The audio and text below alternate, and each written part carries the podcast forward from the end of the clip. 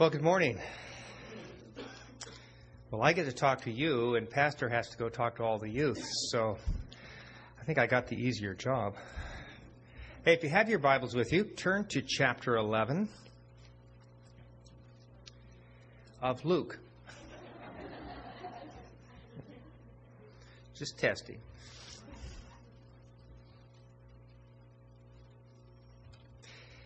You know, years ago, I was um, working in Youth for Christ in Fresno, and they um, were doing these training sessions for our college and kind of, you know, uh, post college people. We, they work with high school students.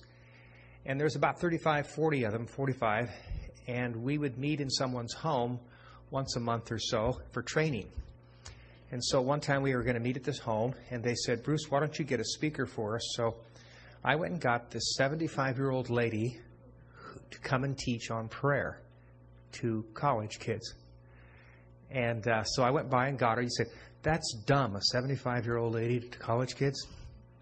So I picked her up, and she was going to speak on prayer, and I had to introduce her, like, you know, Pastor had to introduce me. So we're driving, and I said, um, her name was Gladys. I said, Hey, Gladys, I said, uh, I'm going to introduce you and you're going to talk on prayer. So, um, can you tell me what you think prayer is? She goes, Why, honey, it's talking to Jesus. And I thought, Well, that didn't help. and then when she got done speaking that day or that night, she had the kids in the palm of her hand. And she said those things that night that many of us never have forgotten. And that one phrase, prayer is talking to Jesus, has been haunting me ever since then. So let me kind of show you a little bit about that and, and uh, go to chapter 11 of Luke, which is often called, by the way, the Gospel of Prayer. And um, let me read to you verse 1. It says, It came about, or as he was praying in a certain place, when he ceased, one of his disciples said to him, Lord, teach us to pray, as John also taught his disciples. Why'd they ask the question? Why'd they want him to teach them a prayer?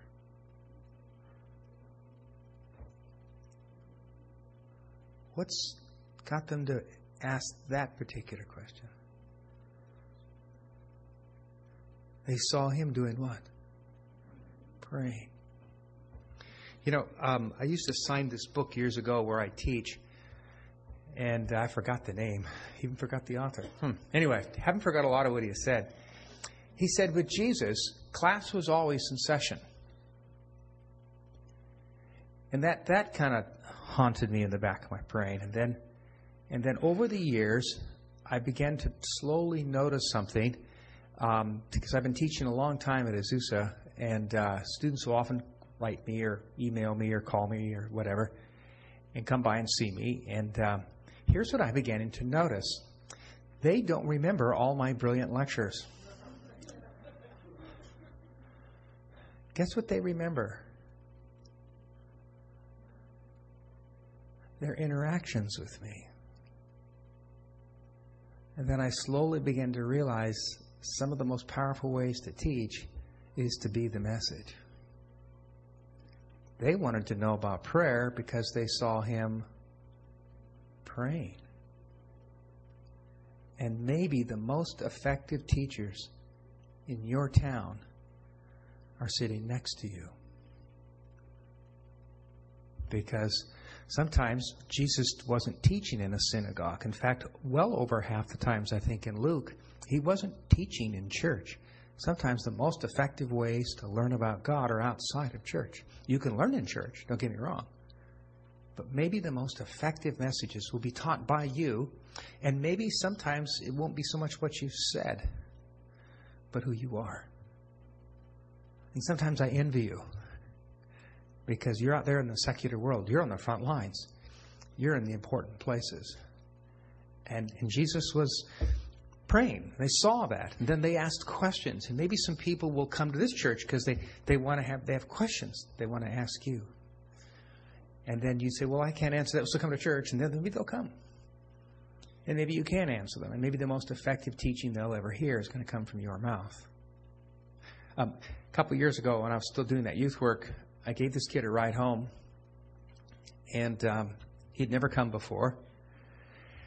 And so he said, uh, So this is kind of a religious thing, isn't it? We had gone to the lake, and we found this rock quarry next to it up in Bass Lake, and it was in the middle of winter, and it had frozen because there was water, about six feet of water in it. So we went and got bro- old broken up brooms and a big beach ball, and we played broom hockey on that stuff. And we just had to make sure we didn't go to one edge because the sun shined on that, and the, the, the, ice was real thin, and kids fell through, and that was interesting. Um, but then we had this great time, you know, beating each other up with these broomsticks and stuff, and. Um, and then we were coming home, and, and one of my friends came up and shared the faith at a cabin, you know. And as we're coming down, he says, uh, So I want to ask you about your group. And I thought, Oh, he wants to ask Bible questions. He says, I said, What do you want to ask? He says, Well, I don't understand who you guys are. And I was thinking, Okay, how do I answer that? Then he kept asking, He says, You know, I used to be um, setting up to be the quarterback for the football team.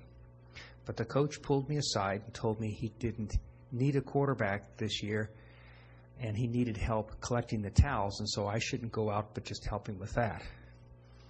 And all of a sudden I'm thinking, okay, this guy thinks he was going to be quarterback and he's the towel boy, you know.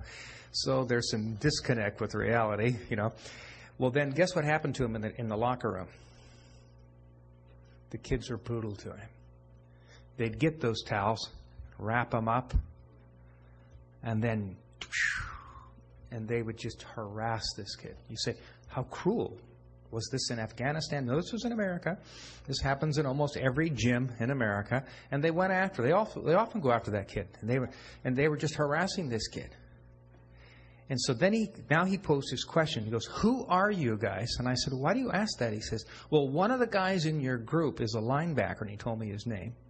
And he says they came after me as usual, and he stood in front of them and said, You go after him, you go after me. He says, So who are you guys? I said, Oh. He says, Why did he do that? I said, Oh, I can't answer that question. I got this one. I got this one. He goes, What? I said, Jesus. That's the answer. Because Jesus was in the linebacker. Does that make sense? That was the most effective Bible teaching done maybe that year in that kid's life. It wasn't done in a campus life meeting or a youth meeting. It was done in a locker room by another student. So watch him. He's praying. And so they're willing to ask prayer questions. Then, of course, he gives the prayer you guys all, all know, right? He says, um, When you pray, pray in this way Our Father in heaven, hallowed be your name. Your kingdom come, and your will be done on earth as it is in heaven. Really, if you broke this prayer down, I know you all know it well, it basically divides into two things. The first part is, Our Father who art in heaven, hallowed be your name. That's kind of the opening. And those of you who have gone to a liturgical church, we call this the invocation. How do you open a prayer? And you say, well, what's the cause or purpose of this sort of teaching? It's basically trying to teach you who you're talking to. Because I think the two most vital things about prayer is know who you're talking to and who you are that's doing the talking. Because prayer is dialogue. You say, well, who is the God we're talking to? Well, he's hallowed, he's holy. And to a Jew, when they heard this word, this must have frightened them because the word Kodesh also means power and fear. And the God that, that you're praying to is extremely powerful. He created the worlds with his voice. But at the same time, he's your father. So he's awesome, and yet he's your father. I shared with the earlier service that when my daughter was born. It was my fourth child. I didn't have health care. I didn't have anything, and I couldn't pay except out of my own pocket for the hospital bill. And I paid everything I could. So then I went.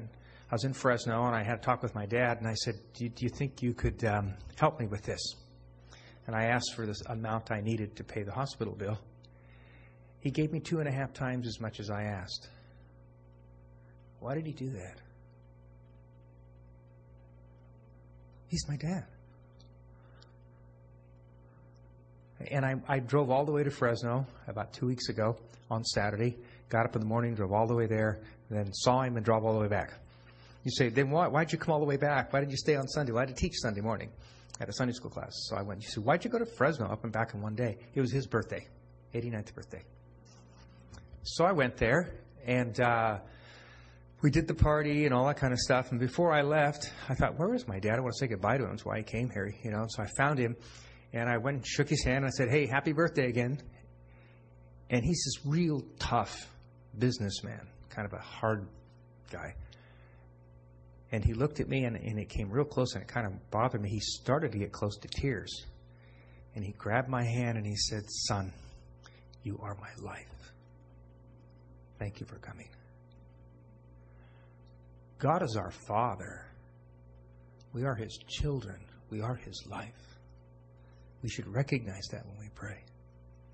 He's powerful and scary and awesome, but He is your dad. Then he goes on and basically tells you how to pray, and it's basically what to ask for. You say, well, that's not very holy. May not be, but he tells you to do it. You said, means prayer is just a series of asking for things? Yeah. And the first thing you're to ask for is His will to be done. And this has been challenging for me because sometimes I'll get up in the morning and I've got so many things in my mind. I'm trying to get this done, this done, this done. And I forget just to open the morning and just say, hey, this is your day. Guide me. What do you want done?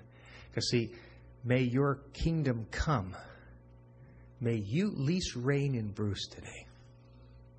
May you get your way. And it's surprising when I pray that how things are different.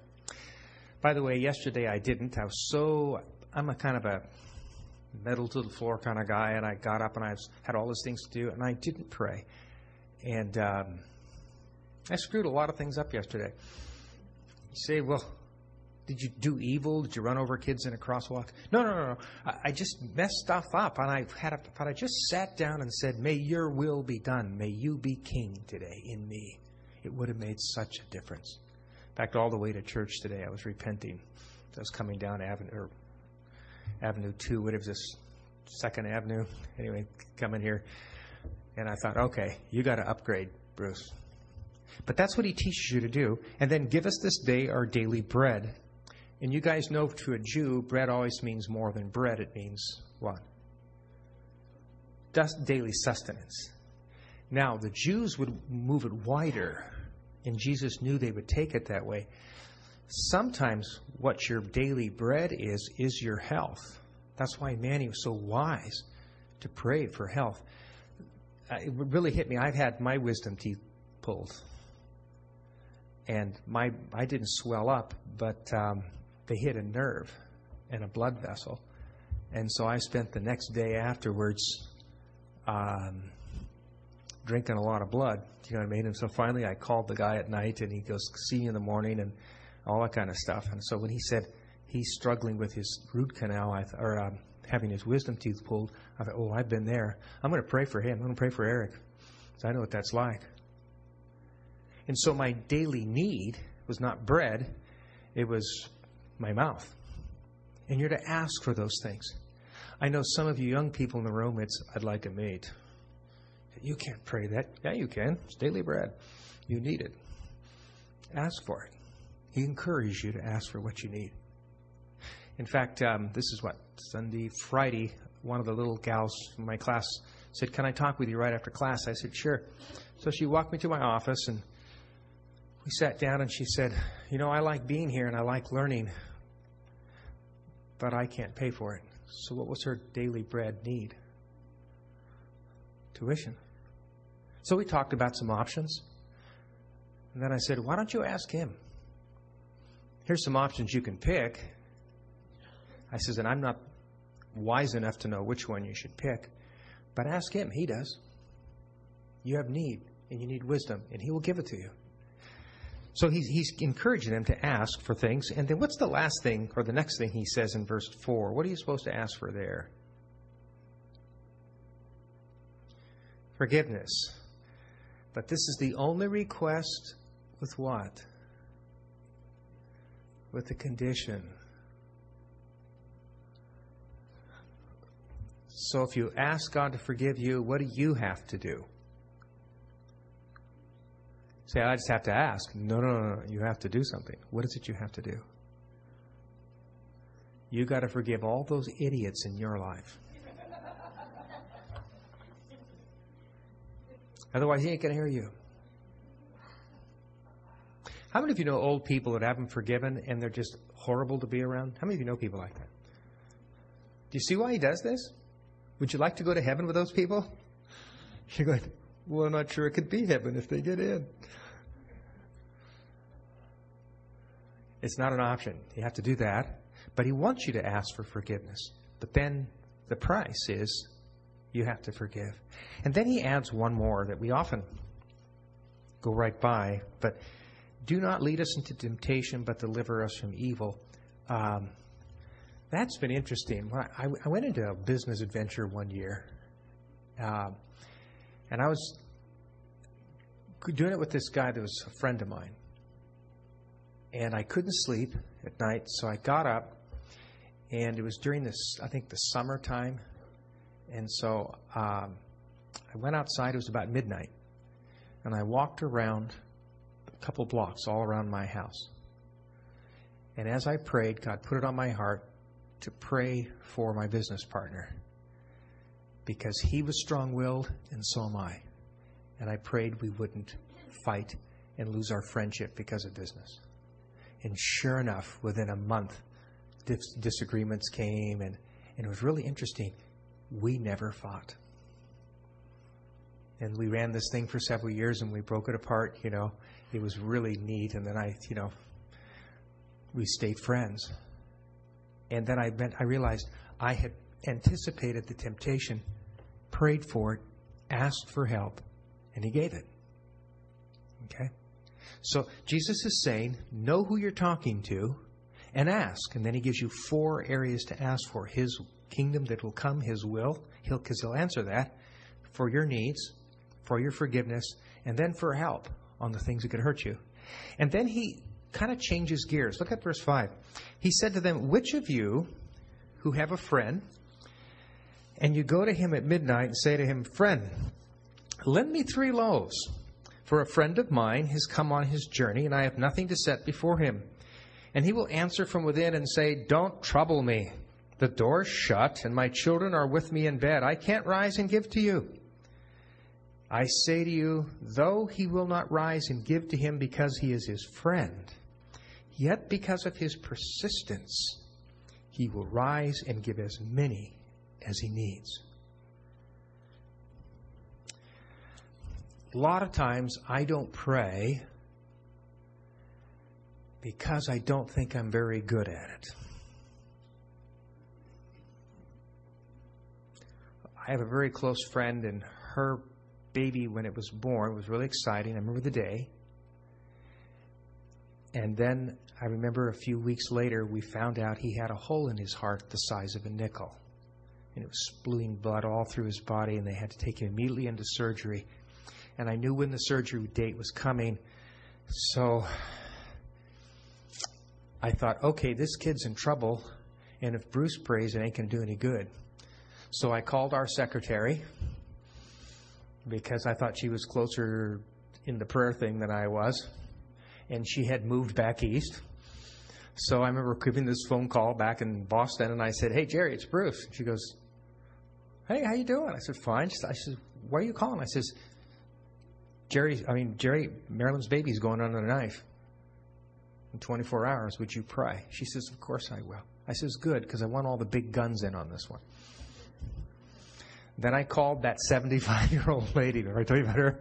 And I drove to Fresno and I sat down and I says, Now you know who Marilyn is, don't you? She goes, Yes, I do. I says, Her baby goes under the knife tomorrow. Would you pray? No, it was, yeah, it was Saturday, sorry. The baby was in operation on Monday. And you say, Why did you go to them? Because I've always thought I'm not good at prayer like those people are. And there's times I've been in situations where I feel so inadequate because these poor people, the only person that's going to pray for them is me. Therefore, they've got no chance. You say, oh, you're just being humble. No, no, I'm just being honest. See, what Jesus is telling me is it doesn't matter how spiritual I am or how good at prayer I am or all that. It doesn't matter who I am. I'm to pray. And if I'm persistent, because the guy gave him the bread not because he was his friend, but because of why? Just persistent. So bombard heaven. You say, Oh, I'm not really good at prayer. Doesn't matter. You ask. You keep asking. You keep asking. So then he follows this up. Look at verse 9. So I say to you, ask and it shall be given to you. Seek and you will find. Knock and it will be opened unto you.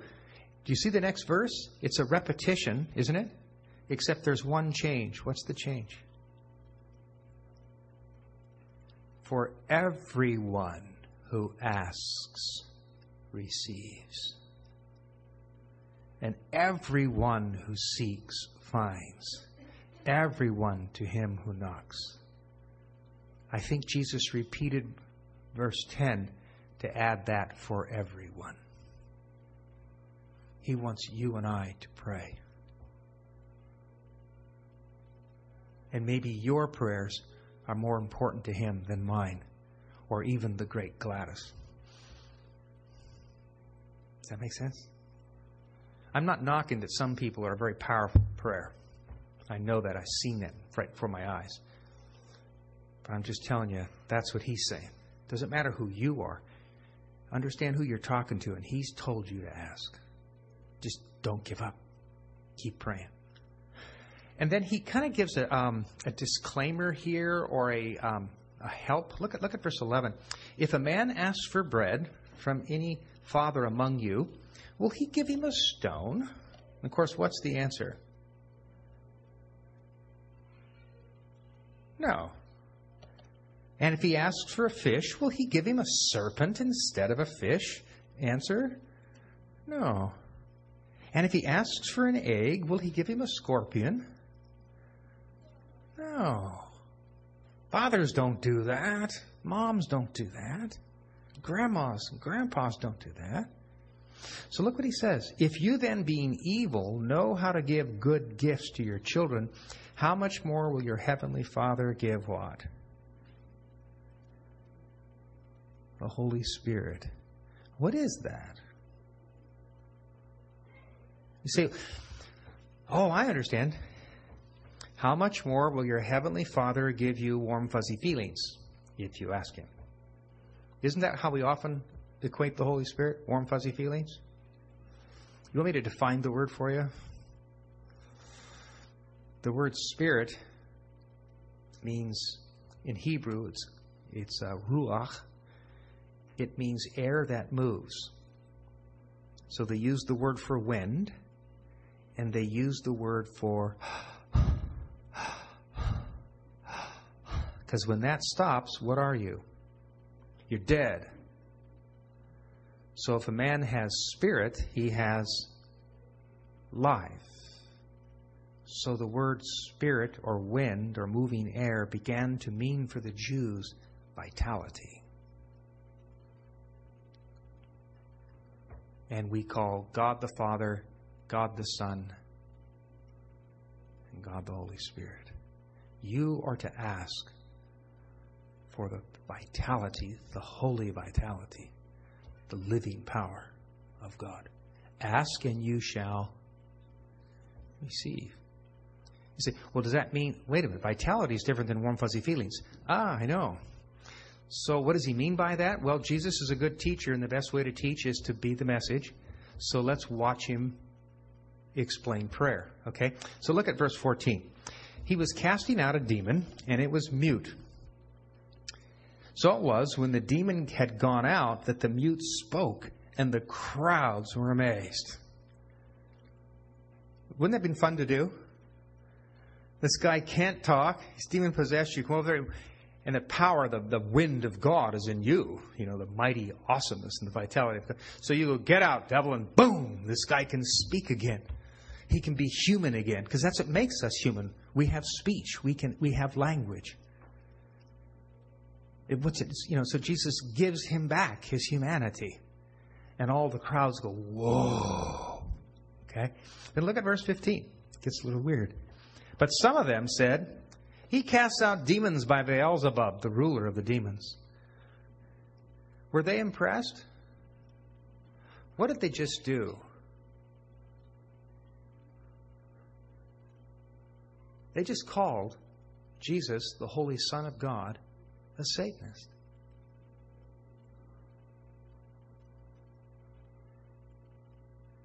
And then look at here's another really bright group. Others testing him sought from him a sign from heaven. And you're thinking, wait a minute. The mute man just spoke. Hello, guys. The lights are on, but nobody's home. You wanted a sign. The guy just spoke who was mute. Hello, there's a sign. But sometimes people have blocks for brains. Do you think if you did something really cool for God, there might be criticism? Aren't you glad no one's ever criticized your pastor? No one's ever criticized Raul Ries or Pancho or. You say, when you were a pastor, were you ever criticized? Oh, yeah. In fact, one time I sat down with some of them, I says, listen, guys, I sinned. You just got all the wrong ones.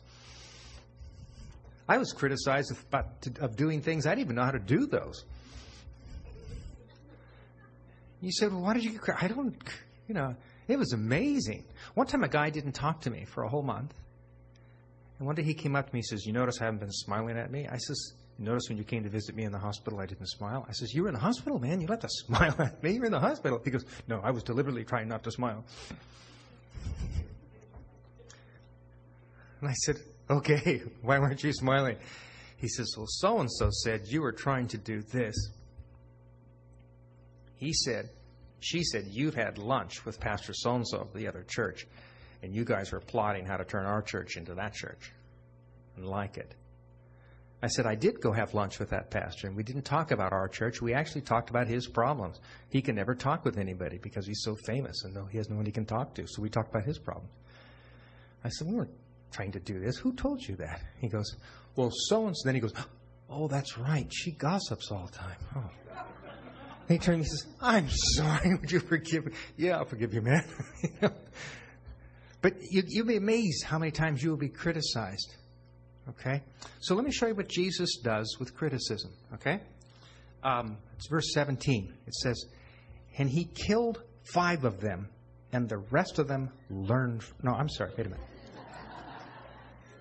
Sorry, I took the glasses off.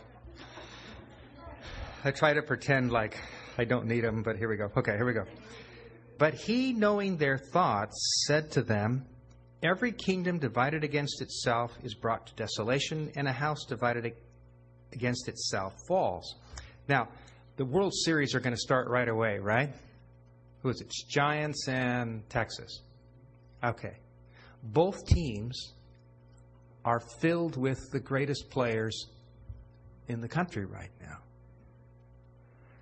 What if one team starts fighting with itself and there's dissension on the team? Who's going to win? And what about football? What if they don't like each other?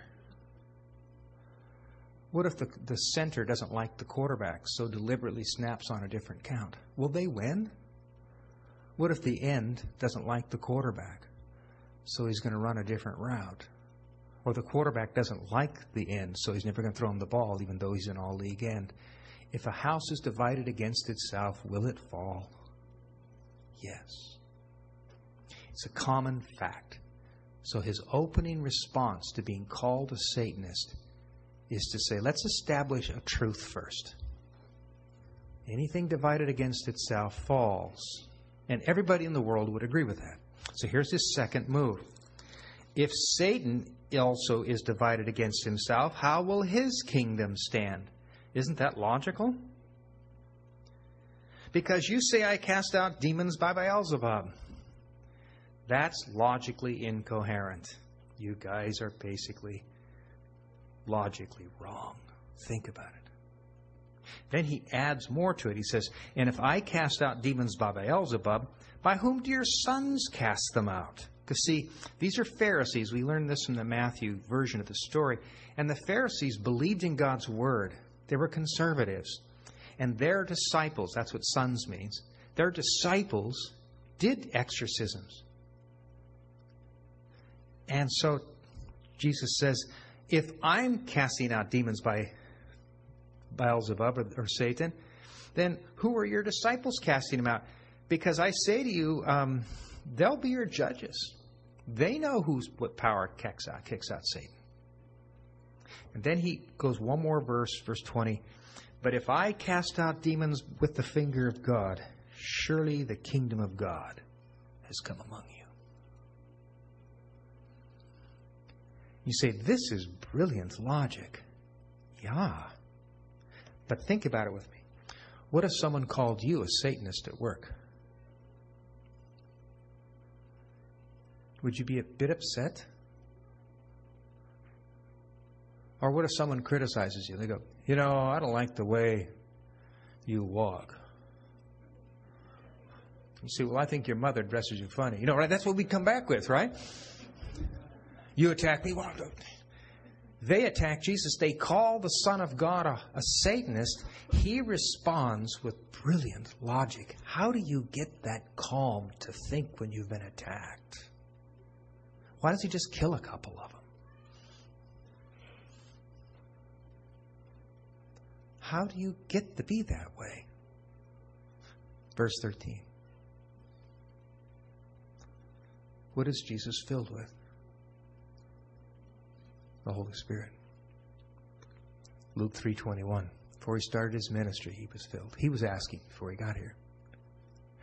Then watch what he does next. He kind of helps him more. He says, "When a stronger man or excuse me, when a strong man, fully armed, guards his own palace and his goods are in peace, then his goods are in peace. But when a stronger man than he comes upon him and overcomes him, he takes from him all his armor in which he trusted and divides his spoils.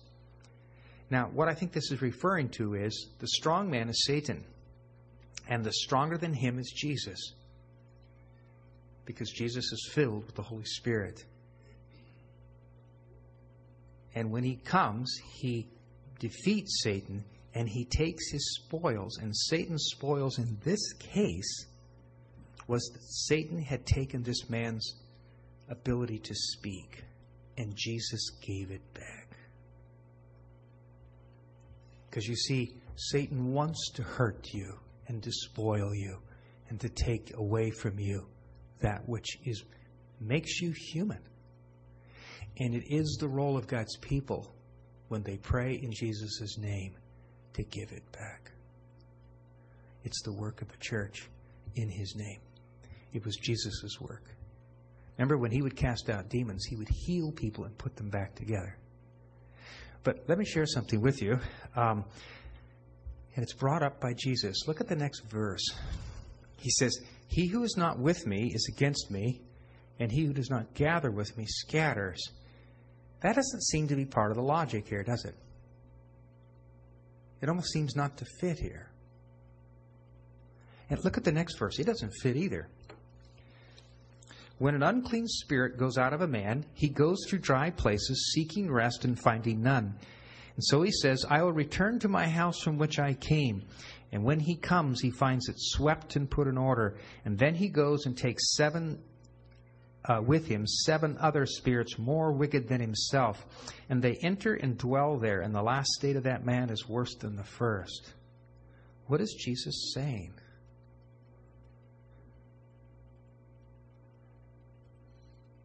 Go back to 23. He who is not with me is against me. He who does not gather with me scatters. Is he speaking to the Pharisees or to someone else?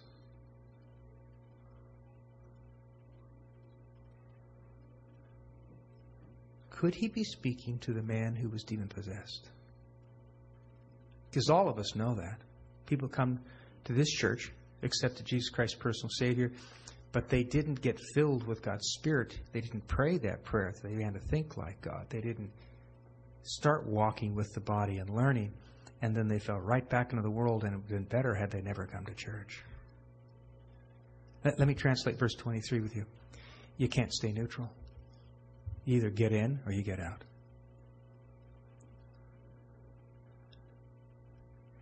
Okay, second question. Why is Jesus talking to the demon possessed man? He didn't attack him. How do you get to the point where, when you're under attack, you not only can logically and brilliantly answer your attackers, but then you're so other centered, you also worry about the poor person you helped? Because when I read this, I know when people attack me, all I think about is me. How am I going to defend myself? You say, Are you ever attacked at the university? Is the Pope Catholic? Is 2 and 2 4? Is 3 and 3 6? Do I get attacked? Yeah, everybody does. And my gut reaction is to be very defensive and to you know think of ways to to defend myself. And then I find the Holy Spirit coming to me and saying, You want forgiveness? What do I have to do? I have to forgive those idiots. And I have to love them. And I have to be so aware of their needs that I'm not worried about my own. You say, well, we just can't do that. I know we can't. Therefore, we need the very vitality of God. The wind of God has to be in us. And how do we get it? Verse 13. Ask. He said it's too simple. Ask. And everyone who asks receives. Um, I love what happens next. And it happened as he spoke these things, that a certain woman from the crowd raised her voice. She was probably listening to Jesus and go, Oh my gosh, this man can really, really think on his feet. And he's so wise and he's so calm. And she was probably just blown away. And so look what she does. She raises her voice and she says to him, Blessed is the womb that bore you and the breasts on which you nursed. And that, of course, becomes the standard Calvary Chapel greeting to pastors after they give good sermons. Um, your pastor would like to be greeted this way for the rest of the year. So when he gives a good sermon, just go up and say, Blessed is the woman who bore you and on whose breast you nursed. And then see what he does. Okay. what does she really say?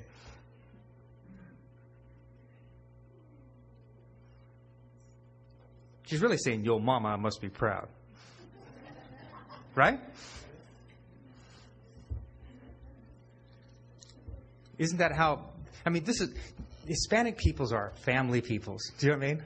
I'm I'm half Armenian. That's who we are. So if you do well, they go, oh, you're. I, I, when I was used to preach in Armenian church, my my uh, the Armenian ladies would come up to every time they they thought the sermon was good, they'd come up and go, oh, your grandmother Bajzar must be singing in heaven.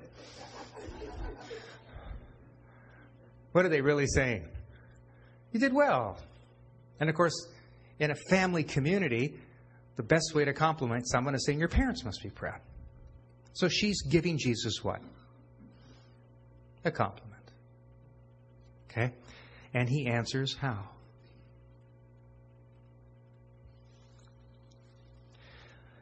My translation says more than that. Basically, it's au contraire. I don't think so, he says. Blessed are those who hear the word of God and keep it. Now, I admit, as someone who speaks or as a teacher, you want your students to say, well, that was a cool lecture. Because when you teach, or when you teach a Sunday school class, and, you know, you're vulnerable and it's so easy to worry about whether they liked what you did or not. Jesus seems to be so together that he realizes that perhaps this woman goes to church all the time, loves the good teaching when she hears it, and goes up and compliments the rabbi. And Jesus knows that that's not helped her. What's he tell her?